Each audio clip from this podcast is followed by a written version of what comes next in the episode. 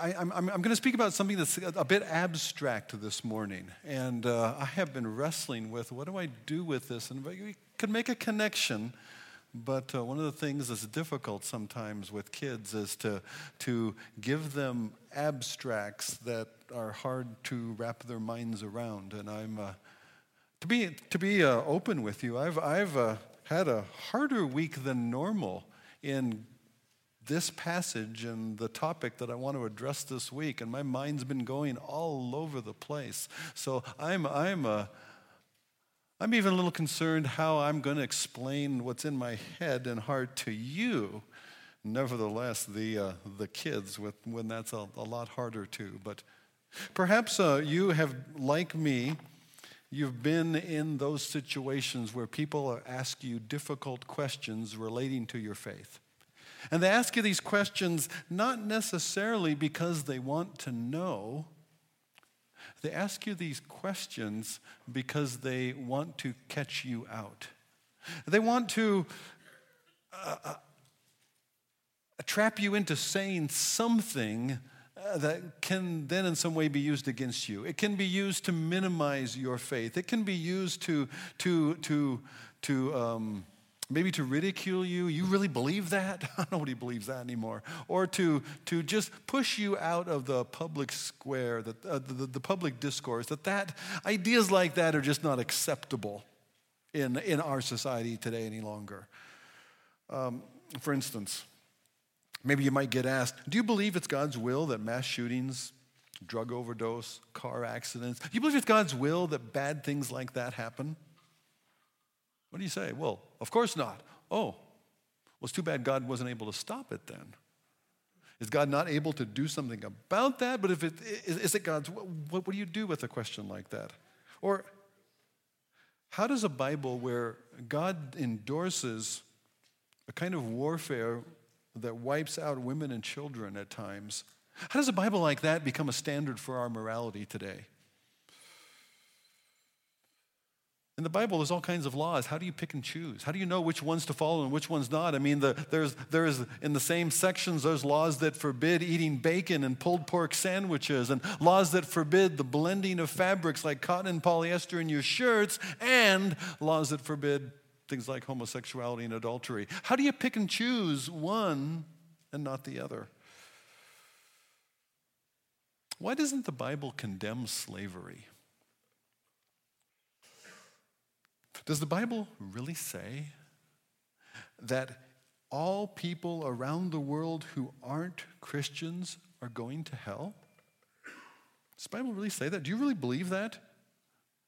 Do Christians still believe that, that God made everything that there is in all the, all the world and all the universe in, in just six days, just a few thousand years ago? Do Christians still believe that anymore? Does anybody still believe that? What do you do with questions like this that might be abstract?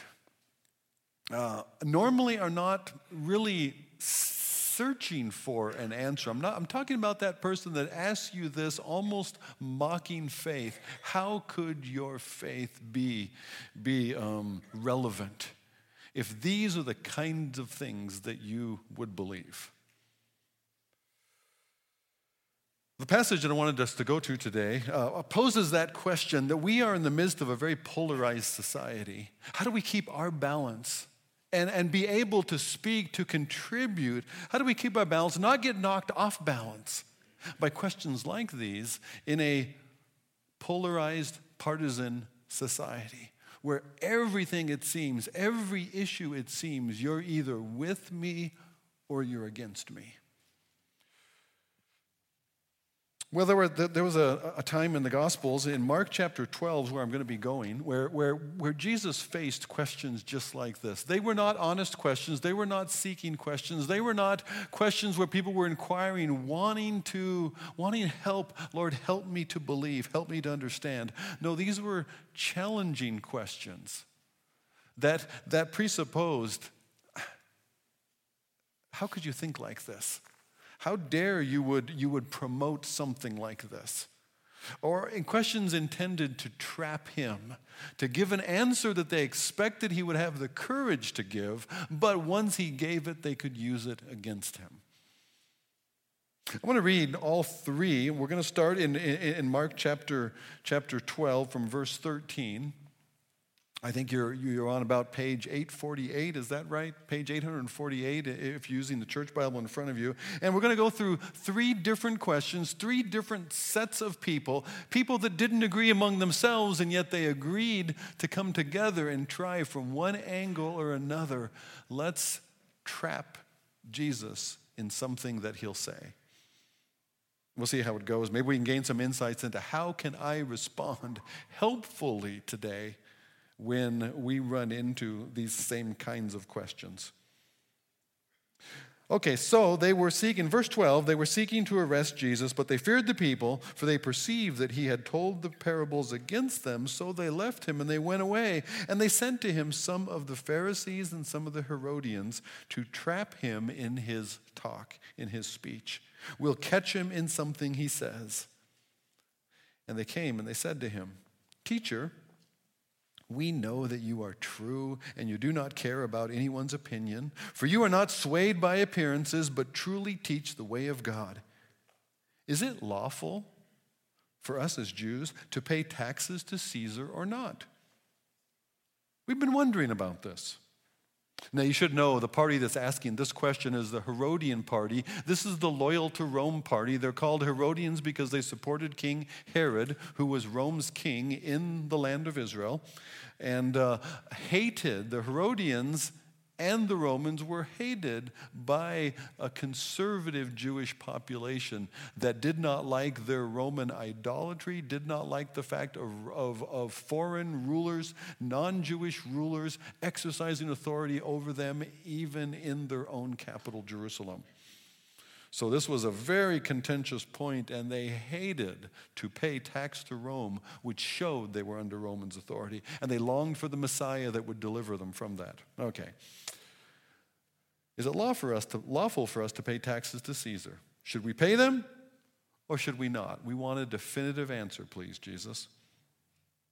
But knowing their hypocrisy, Jesus said to them, Why put me to the test? Bring me a denarius and let me look at it.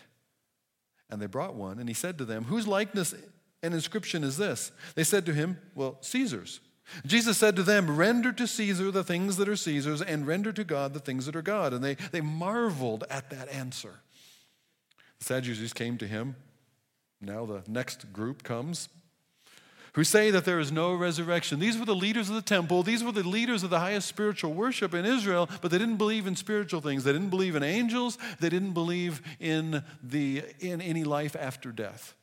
They believed in offerings and sacrifices. They believed in keeping the law of Moses. They believed only in the five books, the first five books of the Old Testament. That's what they relied on. They said, We don't find any angels. We don't find any resurrection. We don't find this supernatural spiritual stuff in there. We find rules of conduct to obey. To, to control our behavior. We find sacrifices that are honoring to the God who created us. We don't find any afterlife. Okay, so they come mocking this whole idea of resurrection. Then they ask Jesus a question saying, Teacher, Moses wrote for us that if a man's mother, brother dies and leaves a wife, but leaves no child, the man must take the widow and raise up offspring for his brother. There were seven brothers. The first took a wife, and when he died, he left no offspring. So the second took her, and he died, leaving no offspring. And the third likewise. And the seven left no offspring. Last of all, the women, the woman died also. So this is the practice of a Levirate marriage, where in order to raise up an offspring in the name of the dead brother, this is how that happened. In the resurrection, they ask then, when they rise again, whose wife will she be? For the seven had her as wife. That poses an awkward question, doesn't it? Is she going to be the wife of all seven? Now, the women out in the room are thinking that would not be heaven. So, what's it going to be, Jesus? What do you do with this?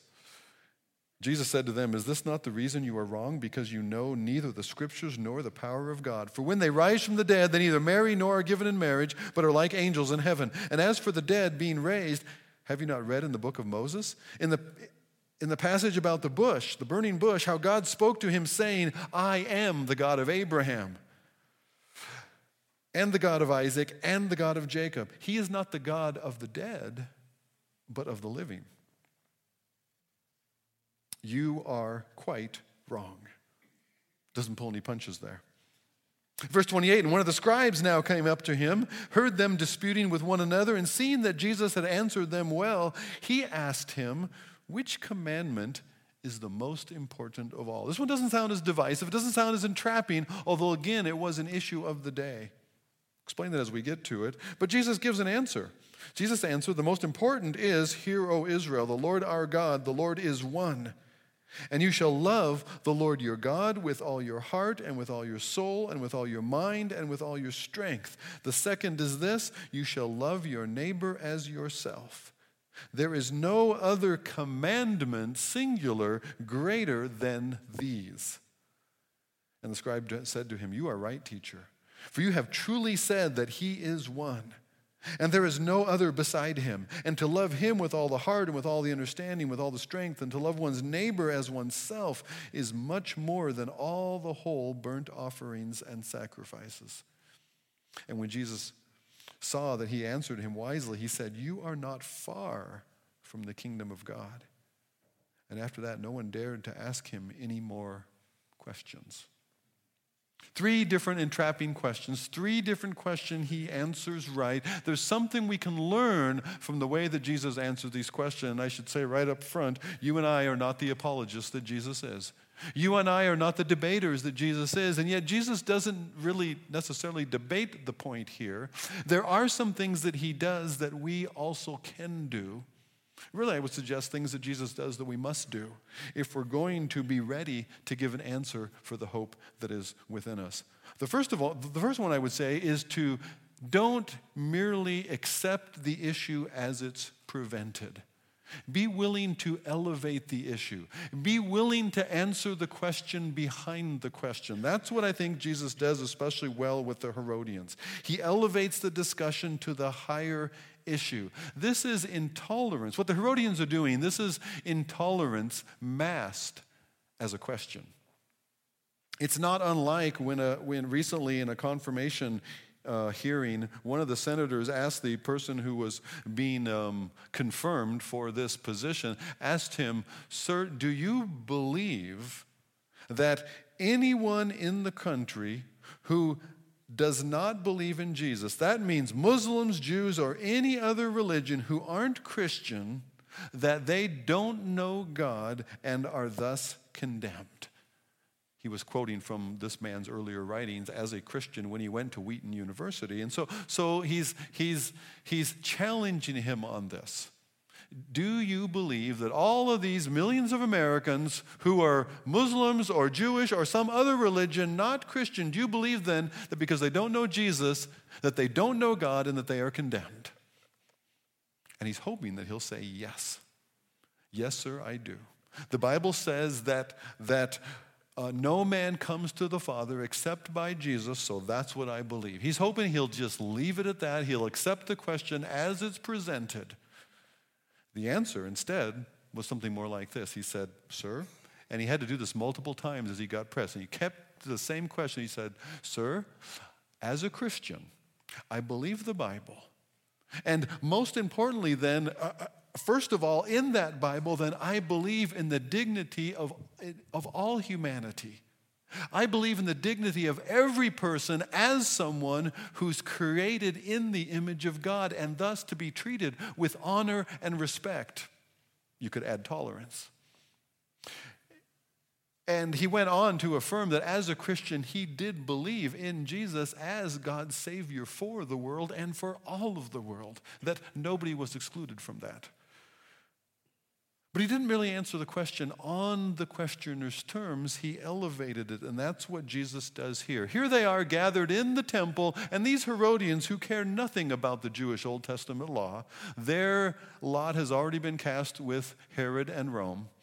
And they want to know from him, what do you think? Should, is it lawful according to Moses? What are you going to say? If Jesus is the Messiah, how can Jesus endorse, as the Messiah, how can he endorse paying taxes to Rome? If, if Jesus endorses paying taxes to Rome, how could he possibly be the Messiah who's going to deliver Israel from Rome? And not only that, but he's going to have all these Jewish people very unhappy with him. You see the trap that they've laid for him. If he says no, if he, if, he, if he says what they expect because he claims to be the Messiah, no, we do not need to pay taxes to Rome because we are God's people. Now they can go tell the Roman authorities. Did you hear what Jesus said?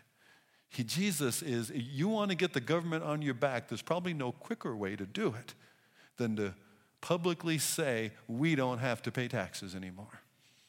That will get their attention, I promise you. So you see the trap they've laid for him. Either nobody's going to follow him anymore because what kind of a Messiah is this, or we're going to have the Romans get rid of you right here and now. And Jesus says, okay, well, here they are in the temple courts. So he says, well, show me, show me a denarius. Why do you put me to the test? Show me, bring me a denarius. Let me look at it. And sure enough, one of them fishes out this coin right out of his pocket. And this is important that they have this coin with them here in the temple because nobody who believes in God in that first century, no good Jew would have a denarius in his pocket because the coin has a graven image of Caesar Tiberius on it. Not only does it have an image of Caesar, but under the image of Caesar, it calls him the divine Tiberius. That he is a God himself. It calls him Pontifex Maximus. It calls either Caesar or the image of the woman on the flip side, which is either his wife or his mother, calls one of them the high priest. You see, this whole Pontifex Maximus, that the Catholic Church for the Pope got that from the Roman Emperor. They used it first. And so here we have this idolatrous coin with the image of a man claiming that that man is God in the court of the temple itself. Why did they have money changers for the temple? They had money changers for the temple so that you wouldn't bring any of these idolatrous coins into the temple in the first place. And here they've got one and they fess up and they show it to him. And Jesus says basically, God doesn't want your idolatry. God is not interested in any of your idolatry, so you can give all of that right back to Caesar. He says, Whose image is on it? Well, Caesar's. Well, then give to Caesar that which is Caesar's and give to God that which is God's. What is he saying? Yeah, those coins that came from Caesar, back to him they go. God, is not, God does not want, and God does not want any of his people to have any of Rome's idolatry. No argument there from anybody in the Jewish quarter. And no, no argument from Rome now. Yeah, give Rome Rome's money back. And give to God that which is God. Well, how did he determine the coin was Caesar's? Because it had the emperor's image on it. Well, then how do you know what's God's to give to Him? Uh, I got good news for you this morning, folks. It's not the money in your pocket because God's picture isn't on that. God's image is on you. We get confused sometimes, this whole thing about tithes and offerings, because we think God needs our money. God does not. Now the finance committee is concerned. There's another one of these quandaries. I'm in kind of a quandary like, like Jesus was in there. No, no. God doesn't merely want our money, God wants us that we would give ourselves to him because his image is upon us. What, God, what Jesus has also just done, he said, yeah, Rome has an authority, but God has a higher authority. Rome's image is on a coin, God's image is on all of humanity, even the Romans who put their image on the coin. So he has just usurped Rome's authority in a very nice way.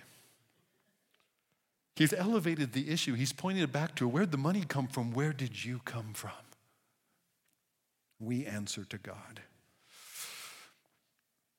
People would ask us, Do you really believe God made everything out of nothing? Well, you can have a little fun with that. You can say, Well, did you really believe that nothing made everything out of nothing? Which is harder to believe? Don't, don't, don't merely accept the question on its own premise because they ask the question, you really believe God? Say, yes, I do. Well, that's just ridiculous. Nobody believes that anymore. And off, off they go. And you're left on the outside. Have a little fun. Elevate the question.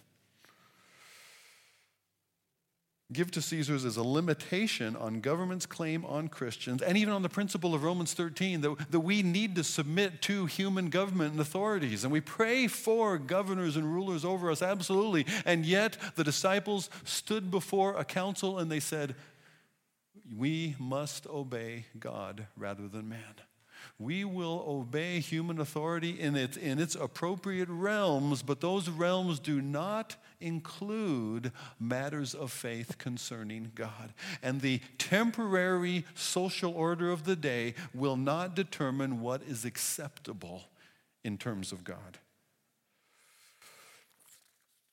The next question is a, is a, a spiritual question asked by spiritual people. And you know lots of spiritual people around you who don't believe in Jesus. Well, I believe in God, but.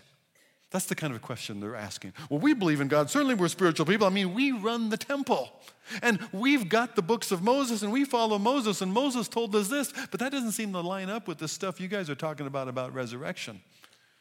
And resurrection is going to be pretty central to Jesus' claim as Messiah, right?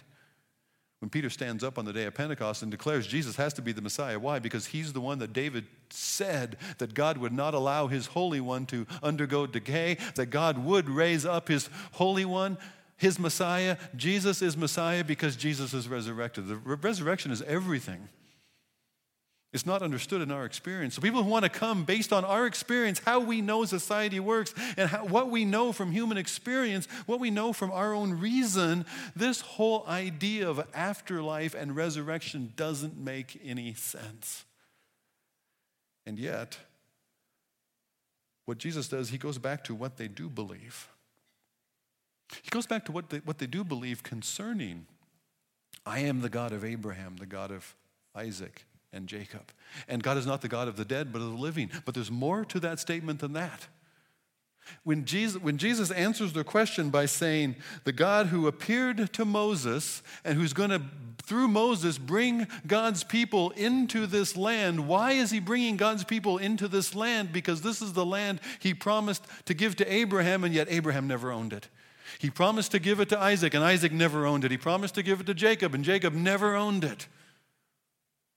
How is God going to keep his promise to Abraham, to Isaac, and to Jacob? And if he isn't going to keep that promise, then what business does Moses have believing that God's going to bring this people out of Egypt and let them live there now? God is going to keep his promise to Abraham, to Isaac, and to Jacob because he's going to raise them from the dead. That's where Abraham's confidence as God is going to be fully realized. He looked for a city that had foundations, whose builder and maker was God Himself, and that God would raise him up in that city. That's where Abraham's hope truly was, and yours and mine as well. So, Jesus' answer to the Sadducees, the spiritual ones of his day, who wanted to understand, who wanted to determine what's reasonable, what's reasonable to believe. Jesus, Jesus goes back to what they do believe and uses that. Sometimes we're hesitant to use Scripture. We don't think it'll really apply to the people that we're talking to, but God's word does not mean less. A lot of people will, will try to, to minimize God's word. Well, th- does it really mean that? As if God's word means less than it says. What this passage tells me in terms of I am the God of Abraham, Isaac, and Jacob, it's saying a lot more than merely this is the same God Abraham believed in. It's saying more than merely this is the same God that Isaac and Jacob believed in. What God is declaring to Moses is that Abraham, Isaac, and Jacob are still alive, and that I'm going to keep my promise to them, and it's going to take its next step in fulfillment through you. Scripture, even that one verse, which seems to be just sort of an introductory verse into the story of God talking to Moses at the burning bush and the whole take off the sandals thing, that one little phrase, which seems like just an introductory phrase, means so much. It's Jesus' proof positive of the resurrection to those who dismissed it out of hand. Scripture means more than we think it does, never less. There's always more to God's word than we comprehend because it's God's word. There's always more to it, not less than we think. So don't be afraid to use God's word. It's going to come up in the next in the next passage as well. But don't be afraid. No, actually, I think right here it fits. Romans Romans 1, 15 and 16. Paul says, I'm, I'm ready to come to Rome. Now, Rome was the capital. Rome was the center of the world in that day. And because Caesar the god lived there, well, Rome seemed to be the center of the universe in that day. And this is where, okay, Paul can, Paul can take his, his gospel across Turkey uh, in, in, the, in the backwoods of Galatia. Paul can preach his gospel in the synagogues of the Jews, but let him bring it to Rome and we will pick it apart. We'll show all the fallacies, we'll show all the faults, we'll show all of the all of the things that it can't possibly cover and answer. Paul's Paul's Paul's gospel, as he preaches it all over here and there, out there, it's been received because he hasn't brought it under real examination yet. You give us a crack at it and we'll tear it apart. That was the thinking in Rome. Paul said, I'm not afraid to come to Rome. I haven't come to Rome yet, not because I'm afraid to come to Rome. The gospel actually ran there ahead of him through those that he preached to everywhere else in the Roman Empire. But he said, I'm eager to come preach the gospel to you in Rome also. Why? Because the gospel is the power of God for salvation to everyone who believes it. I'm not ashamed of it. I'm not embarrassed. I do I am not worried that if I'm too open with the gospel, it's going to let me down. It's going to be shown to be wrong. God's word is more powerful than we think it is, not less powerful. We can use it. I remember years ago, somebody told me out of Hebrews chapter 4, I think it's verse 12, that the, the word of God is alive it's powerful. It is sharper than a two edged sword. The two edged sword was the, was the fully automatic weapon of its day. Not only would, did it have a, a sharp blade that way, but when you came back, you didn't have to turn it around. It was ready to go again. Fully loaded in each direction. A Roman's two, Ro, the, the two edged sword of the Roman soldier was a revolutionary weapon in its day for close combat. And he said, The word of God is sharper than anything like that. It is alive. It is powerful. It is able to pierce into the thoughts and intentions of the heart. Nothing else gets there. And he made this analogy. He said, You know, if you, if you were in a battle and you were the one that had the two edged sword in that day, you would not argue with your opponent about how sharp this sword was. You would not discuss the, the uh, advantages in battle because it could cut this way and also that way. You would not say, You know, you really don't met with me because I have this sword and, and it's really a good sword. And look how long it is and look how sharp it is and look how strong it is. You would simply put it to use. You would run them through with it and they would bleed profusely. Now, I caution you, our job is not to run people through with swords and to cause them to bleed profusely. But the analogy back to the Word of God is in, in, in, in a spiritual battle for the souls of those that we care about and love and wanting them to, wanting them to know our God and our Redeemer. Don't be afraid to use God's Word because it'll do its work. It is powerful. The Spirit has promised to use His Word. He has given it to us. This is how we know God, through His revelation to us. Our knowledge of God is not based on our own reasoning. That was the Sadducees. They were a, a, religious people, a spiritual people whose definition of God was determined by their own sense of what's a reasonable God for us to believe in. I believe in God on my terms. I believe in God, but. For instance, I believe that all good people go to heaven, somebody might say. I'm believing in God on my terms. Well, first of all, how do you define a good person? Who gets to decide who a good person is? Is that, is that up to people or is that outside of us? First, uh, secondly, who's heaven? Whose heaven is it? Where did heaven come from? Who created heaven? And so who gets to decide who gets to go there? Is this up to us? Is this by popular decree? The problem with democracy, the problem with American democracy, and please, I know, I know we have. Um, um, we, are, we, are, we, we, we have patriots in our midst, and, and uh, we, we, we uh, participate at various levels within the political. I'm not saying there's something terrible about American democracy. It's, I think it's the best system on the planet. But there's a spiritual problem, and it's with us. The problem with American democracy is we are used to choosing our own leaders. And we're glad we get a say in that. We're glad that we get to choose our own leaders, and we choose our own leaders and we expect them to answer to us. Isn't that the way American democracy works? Well, we think it does anyway. That's the game that we play. We think we choose our own leaders and we think they answer to us. The first is probably true, the second one, not so much. But here it is God's realm doesn't work that way. God, we do not choose who will be God. We do not choose what God will be, and God does not answer to us. In fact, the way it works in God's economy, in God's realm, we don't choose God, God chose us. You see? So don't let the system and our experience and how we work in American democracy and why this works as it does among a people, particularly when you have a population that fears God. That's when American democracy, or democracy as we know it, that's when it works best among a population that fears God.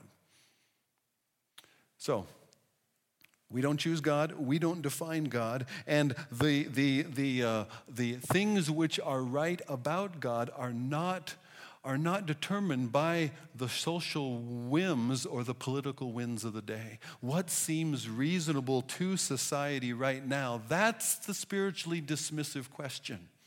Your answer in biblical terms may seem dismissive in the norms of society today.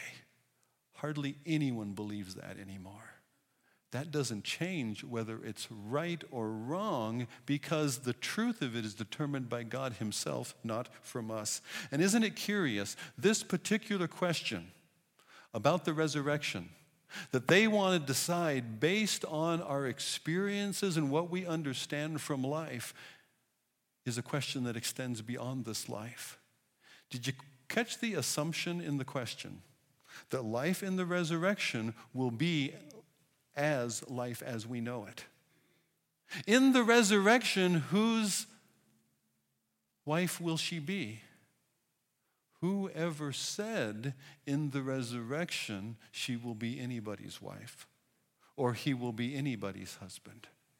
You know, this thing called marriage is given to us it's given to us for our good. We complement one another, and in that complementing one another, and in that most special and closest and most intimate of human friendship relationship, we taste something of what it is to be related to God, to be in relationship with God and to be fully accepted by another. That's what marriage is supposed to be because in that we're supposed to have something by which we compare what the future will be. This is the shadow, then will be the fullness when we are in His presence, and we won't need the shadow or the analogy to help us understand that. Rather, we, we will be together as family, as brothers and sisters, with harmony and complete acceptance among ourselves, and together fully accepted accepted before God in intimate, wonderful relationship with Him that we were created for. But we, we are stuck understanding future in present tense terms, and yet, is this what you want eternity to be like? I'm not talking about your marriage now, I don't want you to get you in trouble with your spouse. But, but is, is life as you know it today, is this what you want eternity to be like? It's got to be better than this. We are broken people in a broken world, and we long for what God Himself, when He talks about the future, when He talks about the eternity, He calls it the restoration of all things. We are headed to something far better than this. So don't let that far better be, be defined in present day broken humanity terms. Even if we don't know all that it is, we know it will be better. We know there will be no sin. We know there will be no loss. We know there will be no death. We know there will be no tear. We know that we know that that longing that each of us have for acceptance before God and with one another, we know that that will finally be fulfilled. And all the things that hinder us and drive us apart and hurt, that'll all be gone. It'll be done with. That's eternity from God's perspective as He's described it to us because we can't know it for ourselves because we've never been there. So we are dependent on God's revelation, and that's how Jesus answers the question to them. They want to start with God's revelation. We like the books of Moses. Moses gave us this. He said, okay, well, let me give you what else Moses gave you. Let's go back to the very beginning of Moses, and there's something to learn there. I was told years ago that if you don't understand something you're reading in the Bible, or if you understand the question that you're given, go back a few pages. It's like you, uh, you ever experience when you're reading along in a book? Does anybody read books anymore? Novels? You're reading along in a book or on your Kindle, and all of a sudden you realize, I don't know what's going on here. Who is this person? And so you have to go back a couple of pages till you find out, okay, now where did this person come from? Where did they enter into the conversation? Where did they come into the storyline? Spiritual truth is like that. I, I was told years ago that if you don't understand something, back up a few pages. And if you still don't understand, back up a few pages. You still don't understand? Back up a few more pages, and sooner or later you'll find yourself in Genesis. And if you get back to Genesis 3, by then you're going to understand it. That really, what's going on in humanity relates two ways. We were created by God in His image, and we have rebelled and fallen away, and we've been separated from God and are in desperation making our own way. What's going on in these conversations today? If you have to go back that far, it's going to make sense there. Jesus takes them back. Okay, you like Moses, he takes them back all the way to the beginning of Moses. You're having conversations with people. Somebody asked me after, after the first service, I, would like to elevate that conversation the way Jesus did. He goes back to the image of God, he goes back to Genesis, doesn't he? How do I elevate that? Well, well, listen. Listen to what they're asking. I, I remember asking a question. Why? That's a, that's a very interesting question. Why do you ask?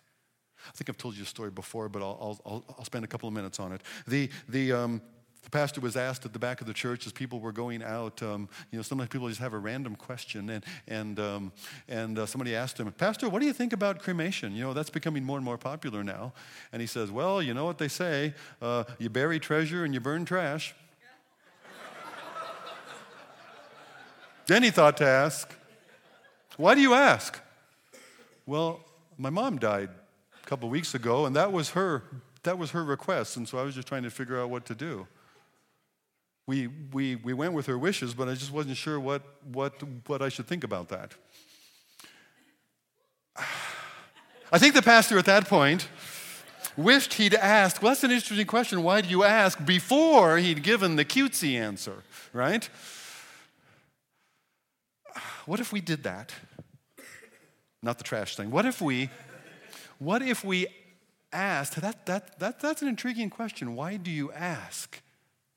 In a sense, you're asking somebody to reveal, to, to lay down a few more cards, to, to show a little more of their hand. I'm sorry, is that poker analogy in a Baptist church?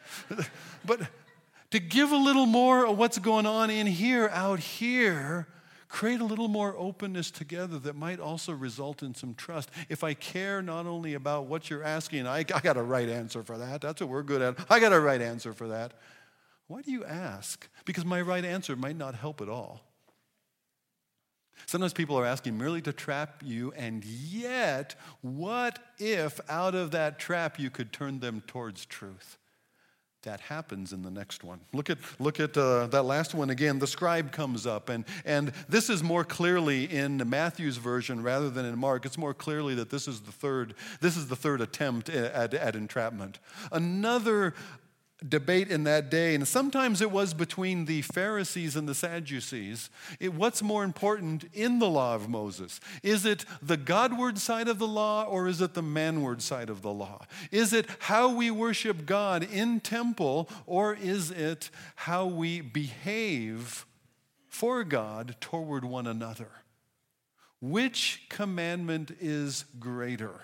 Don't sin or offer a sacrifice if I could put it in those terms. Which commandments are better? The first table, those first four commandments were directed, which are directed toward God. Have no other God before him, have no idols or graven images, remember the Sabbath day and keep it holy as a day devoted to God, or the second tablet, the, the, the, the last six of the Ten Commandments, which say things like don't bear false witness against your neighbor, do not steal your neighbor's stuff, do not steal your neighbor's wife or husband, do not kill your neighbor, all these things that you would do against one another.